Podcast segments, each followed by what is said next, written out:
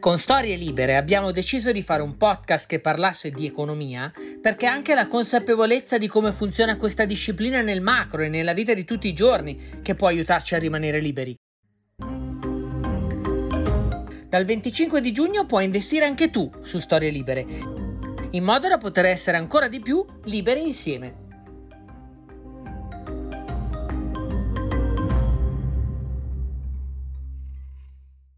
Storie Libere presenta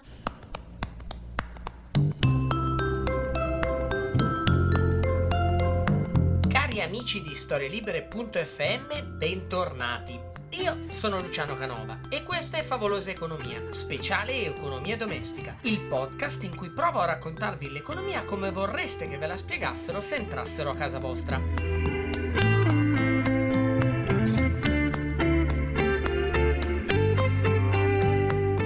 L'episodio di oggi, l'ultimo prima della pausa estiva, è dedicato ai giovani come messaggio di speranza e letteralmente come futuro del nostro paese. Qual è la situazione sul mercato del lavoro italiano? Quali le priorità nell'agenda politica per una crescita che sorrida appunto alle generazioni più giovani? Il tema è di grande importanza, soprattutto perché, ahimè, tocca cominciare dalle dolenti note. Le prime suonano come i dati appena pubblicati da Ocse concernenti le stime relative all'andamento della disoccupazione da qui alla fine del 2020.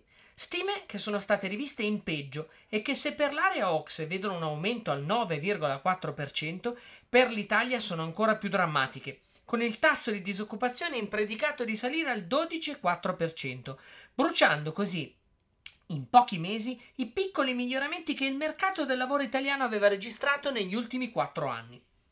Che cosa hanno lasciato poi in eredità alle giovani generazioni i governi passati?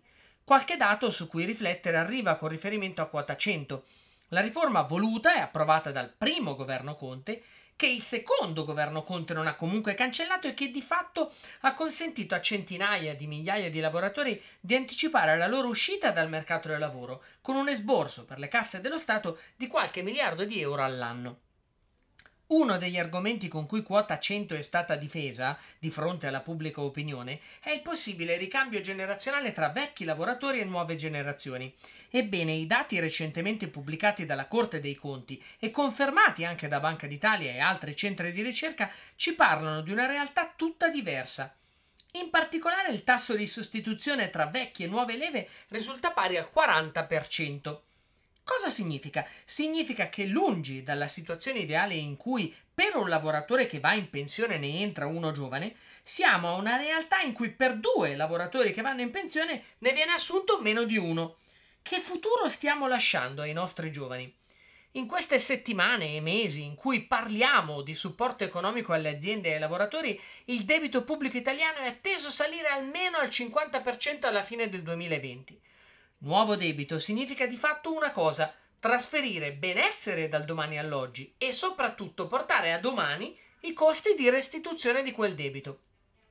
Indebitarsi sposta dunque risorse da domani a oggi, a scapito proprio delle generazioni più giovani. Non sarebbe forse il caso di pensare a realizzare un'agenda politica che faccia del sostegno ai più giovani la sua bandiera?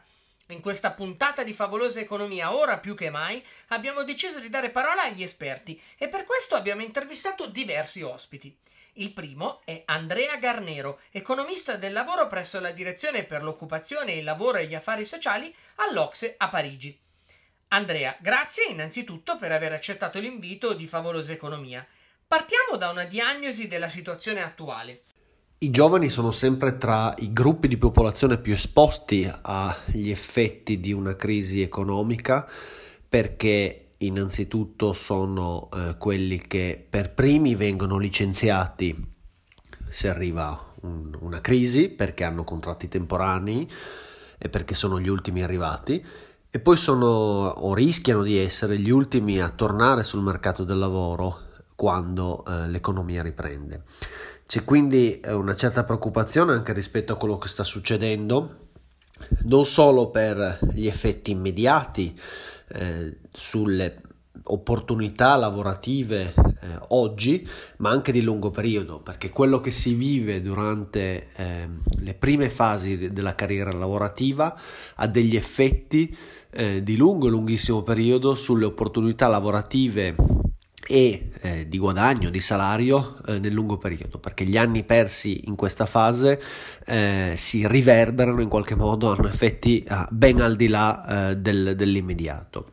In questo frangente poi c'è eh, un'ulteriore preoccupazione che è quella eh, di tutti quei giovani che hanno perso mesi eh, di scuola o di studio e che sono mesi che in buona parte non verranno mai recuperati. C'è quindi un rischio di portarsi anche questa perdita formativa a scuola, all'università eh, successivamente e eh, per questi gio- giovani che oggi si sono laureati o eh, diplomati in questi, in questi mesi, ehm, la cosiddetta classe del corona in qualche modo, anche se eh, non a tutti piace venire, eh, essere identificati come la classe del corona, che effettivamente sarà uno stigma che verrà portato avanti probabilmente per eh, tutta la vita, ma rischiano di arrivare a settembre o già oggi senza eh, un'opportunità di lavoro eh, o, o, avendo molta più difficoltà, ma neanche uno stage, neanche un, un piccolo momento formativo in azienda o in un'organizzazione. Eh, Quindi ci sono tutti gli elementi per essere preoccupati, sia perché, come dicevo, i giovani sono sempre una fascia molto esposta al rischio della crisi economica eh, rischi che derivano da una crisi economica, ma in particolare per questo tipo di crisi molto speciale che abbiamo vissuto e che stiamo ancora vivendo, eh, anche per eh, i danni e i rischi che si sono eh, incorsi eh, con la didattica a distanza quando c'è stata o appunto quando non c'è stata. E ora invece passiamo alla prognosi. Secondo te quali sono le priorità d'agenda del nostro Paese per favorire lo sviluppo e le politiche giovanili più adatte per consentire proprio ai più giovani di entrare nel mercato del lavoro in modo rapido e con la possibilità di vedere crescere il loro capitale umano nel tempo? Per evitare eh, gli effetti della crisi sulla fascia più giovane della popolazione e gli effetti immediati, ma anche gli effetti di lungo periodo, che come dicevo sono anche quelli che più preoccupano perché vanno al di là del contingente, è necessario agire subito.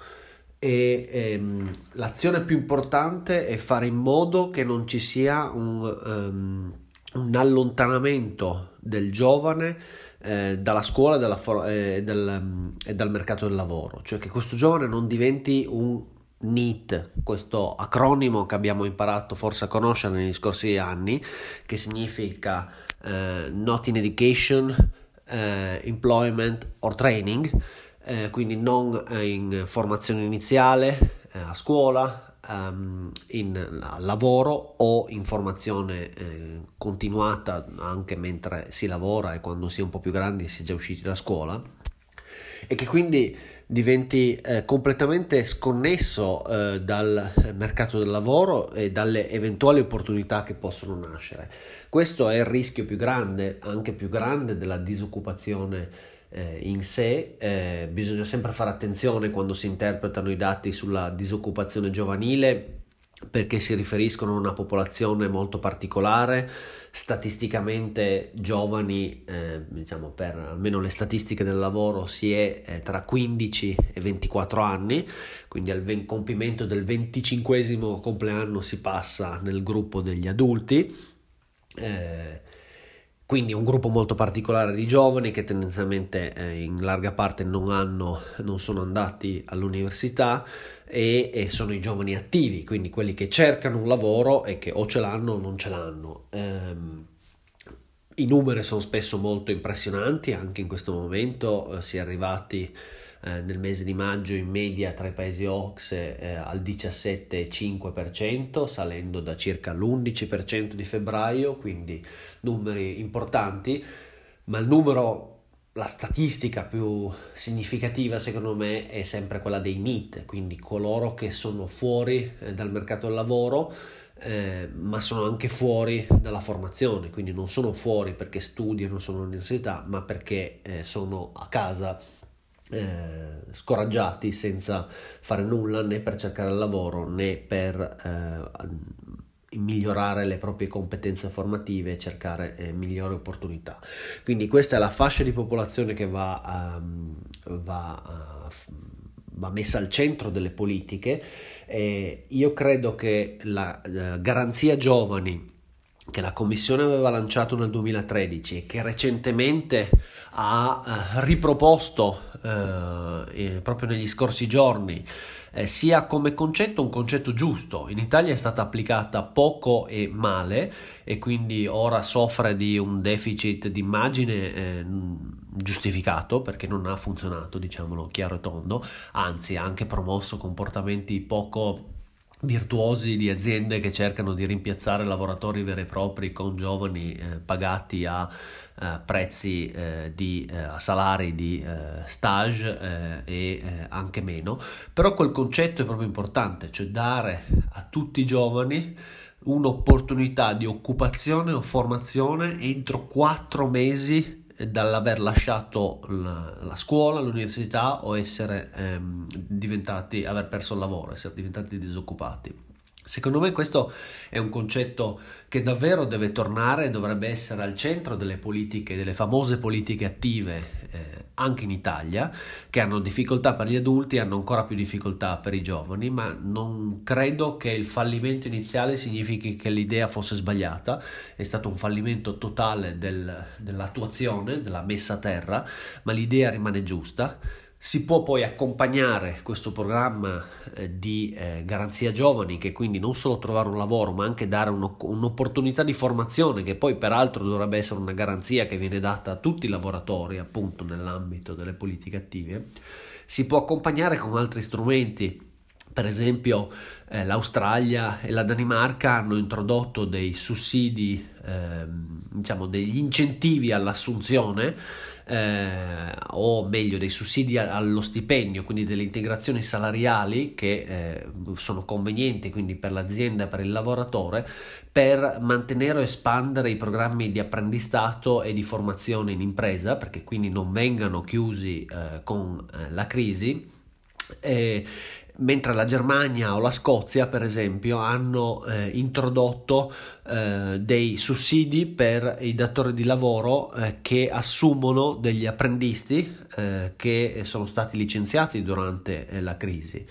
Ehm, il Canada ha eh, esteso il programma di si chiama Summer Jobs Program, quindi un programma di lavori, lavori lavoretti estivi che, produ- che dà dei sussidi ehm, alle imprese per assumere eh, lavoratori sotto i 30 anni in questo programma, sempre appunto con l'idea di non eh, perdere queste persone per strada ma di tenerle legate al mercato del lavoro. E la Francia sta considerando c'è stato un grosso dibattito ora è entrato un attimo in naftalina con il eh, rimpasto di governo ma un grosso dibattito su cosa fare per i giovani che è arrivato in Parlamento ed è anche interessante eh, con i parlamentari che chiedevano al, al, ministro del lavoro e al governo eh, quali fossero i programmi e quali fosse l'attenzione particolare che si voleva dedicare. E c'è eh, l'idea di ehm, eh, incentivi all'assunzione eh, stile quelli fatti nel 2005 diciamo eh, dal governo Renzi in Italia ma concentrati sul, eh, sui giovani. Quindi sono tutti programmi interessanti che credo possano essere valutati anche nel caso italiano per evitare appunto che la crisi venga pagata esclusivamente eh, dai giovani Grazie ad Andrea Garnero. Ora però spostiamoci a parlare di un altro tema molto importante, che è quello concernente l'ecosistema delle start-up e il capitale di supporto per le stesse. Per questo ci siamo rivolti ad Emanuele Pizzurno, professore all'Università LIUC di Castellanza presso la Scuola di Ingegneria Industriale e grande esperto di competitività e strategie di imprese. Emanuele, puoi farci un commento sul livello di maturità del venture capital in Italia e dell'attrattività che questo ecosistema delle start-up italiane ha rispetto all'estero? Permettiamo subito che il sistema italiano di venture capitalist è sicuramente più arretrato. Abbiamo infatti una scarsa tradizione su questo fronte, tradizione che appartiene più tipicamente ai paesi, ai paesi anglosassoni. Nel nostro paese siamo più abituati a salvare, a salvare a tutti i costi le imprese esistenti, a questo dedichiamo indubbiamente moltissime risorse, ma la tradizione di supportare in maniera istituzionale la crescita attraverso la nuova imprenditoria non ci appartiene. Pur tuttavia, quindi in uno scenario, mh, lasciatemi dire, un po' desolante, il sistema dei venture capitalist sta crescendo. Infatti, come ci racconta il Venture Capital Monitor, l'osservatorio della Luke Business School su questo fenomeno, nel 2019 sono state realizzate 148 deal, 148 operazioni, quindi, che corrispondono ad un investimento di poco meno di 600 milioni di euro complessivi. A questo dobbiamo affiancare anche 88 operazioni del valore complessivo di 53 milioni di euro realizzate dal sistema dei business angel, che presenta forti analogie con col sistema di venture capital. Per un confronto nel 2018 le operazioni di venture capitalist erano state 102 per un controvalore di 521 milioni di euro e i business angel avevano investito complessivamente 40 milioni di euro. Quindi assistiamo ad un fenomeno che continua a svilupparsi, anche se purtroppo i tassi di crescita e la dimensione complessiva del fenomeno non sono quelli di, di altri paesi europei. Vi segnalo anche che nel 2019 il 35% degli operatori attivi era straniero contro il 30% del 2018. Tenete conto che gli operatori attivi sono quei venture capitalist che hanno realizzato almeno un'operazione durante l'anno. Il numero di venture capitalist stranieri si spiega sicuramente con il clima imprenditoriale, con l'ambiente che mh, circonda qualunque iniziativa imprenditoriale nel nostro paese che purtroppo tende ad essere poco favorevole agli investitori, agli investimenti. E quindi questo spiega una certa riluttanza di operatori internazionali, magari cresciuti in quei contesti in cui il sistema del, del venture capital è sicuramente più forte, una, una certa riluttanza ad entrare, ad entrare in Italia. Quindi se dobbiamo commentare la situazione attuale dei venture capitalist possiamo sicuramente dire che è una situazione che sta crescendo, che sta, che sta migliorando, parliamo comunque sempre di 600 milioni di euro iniettati nella, nella nostra economia, a cui aggiungere quelli relativi ai business angel, quindi arriviamo ad un totale di 650 milioni di euro iniettati nella nostra economia e che hanno sostenuto nuove iniziative imprenditoriali. Pur tuttavia dobbiamo, dobbiamo rilevare come questi numeri siano indubbiamente più bassi rispetto, rispetto ad altri paesi. Questo però non deve rappresentare per gli start-up un freno, un limite, eh, c'è bisogno di nuova imprenditoria, c'è bisogno di nuove imprese che vadano a soddisfare, a cogliere bisogni, ad utilizzare tecnologie, a sfruttare insomma tutte quelle, quelle opportunità che, che, il mercato, che il mercato crea. Quello che un buon start-up deve fare, ovviamente, oltre ad avere in mano un'idea imprenditoriale di successo, è quello di predisporre un business plan accurato, dettagliato ma sintetico, preparare un pitch convincente e a quel punto fare leva sull'ecosistema. Quindi non avendo un, un unico riferimento, come magari può accadere in altri contesti, deve fare leva sull'ecosistema in cui per esempio incubatori e acceleratori svolgono un ruolo fondamentale. Infatti sono dei luoghi fisici nei quali la startup, la nuova impresa si può insediare e attraverso la mediazione degli incubatori e degli acceleratori raggiungere venture capitalist, sicuramente abbiamo visto che hanno un ruolo molto forte, i business angel, che sono imprenditori o manager con attività o mm, a volte in pensione che decidono di utilizzare parte delle proprie risorse personali per fare investimenti, ma anche possono indirizzare lo startup verso bandi pubblici, investitori diversi, investitori informali o grandi imprese che possono avere interesse nel finanziare la singola iniziativa imprenditoriale. Quindi l'auspicio ovviamente è che le operazioni di venture capitalist in Italia possano crescere, possano crescere non solo perché al, al tema del venture capitalist assegniamo una, un impatto di natura economica e finanziaria che è evidente, ma anche perché questi soggetti hanno competenze, competenze tipicamente di mercato e finanziarie, che consentono allo start-up, alla neonata impresa, soprattutto quando questa ha un background di natura tecnica, tecnologica, medica, biotecnologica, digitale e quant'altro, di affrontare il mercato sicuramente molto più, in maniera molto più robusta. E quindi è un fenomeno che non possiamo che auspicare che possa crescere nel tempo. Grazie anche ad Emanuele Pizzurno. Ora, a proposito di imprese, un fiore all'occhiello delle aziende italiane è Talent Garden, la rete di spazi co-working fondata da Davide Dattoli, un giovanissimo imprenditore italiano indicato da Forbes nel 30 Under 30 Europe e ideatore fondatore insieme ad Alessandro Rimassa della Tag Innovation School, una scuola di innovazione e imprenditorialità imperniata sulle competenze digitali oggi richieste sul mondo del lavoro. A Davide, che ringraziamo pure per aver accettato il nostro invito, due domande più programmatiche. Partiamo con la prima. Quali ritieni essere gli incentivi giusti e i settori in cui promuovere innovazione sociale ed impresa in Italia? Prima di capire quali sono gli incentivi giusti, bisogna capire che cosa davvero vogliamo che il nostro paese diventi.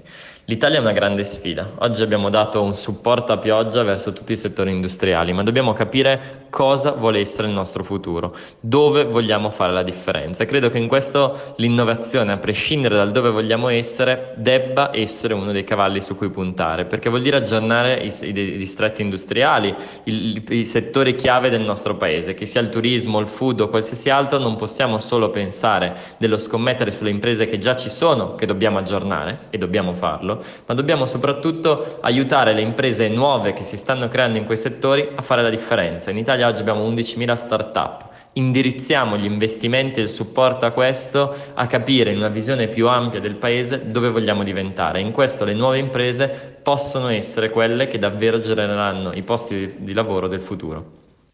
Grazie Davide, passiamo con la seconda domanda. Quali sono secondo te le parole chiave per un giovane che entra sul mercato del lavoro in Italia ed è deciso a esserne protagonista? Le tre parole chiave per un giovane che entra nel mercato del lavoro sono senza dubbio curiosità, sperimentazione e formazione.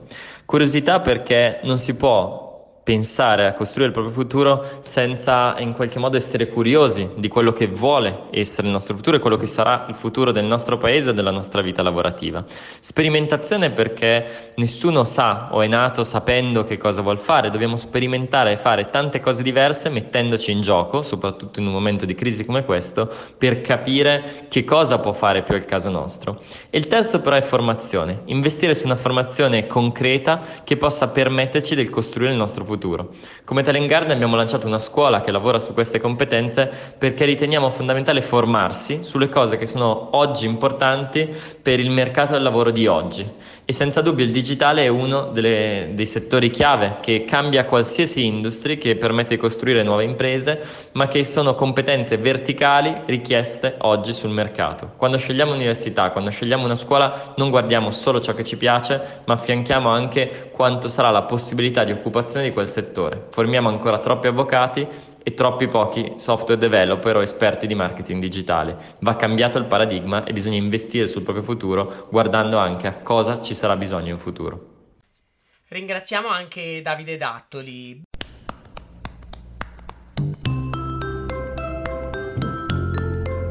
Bene amici di Favolosa Economia, anche per questo episodio è davvero tutto.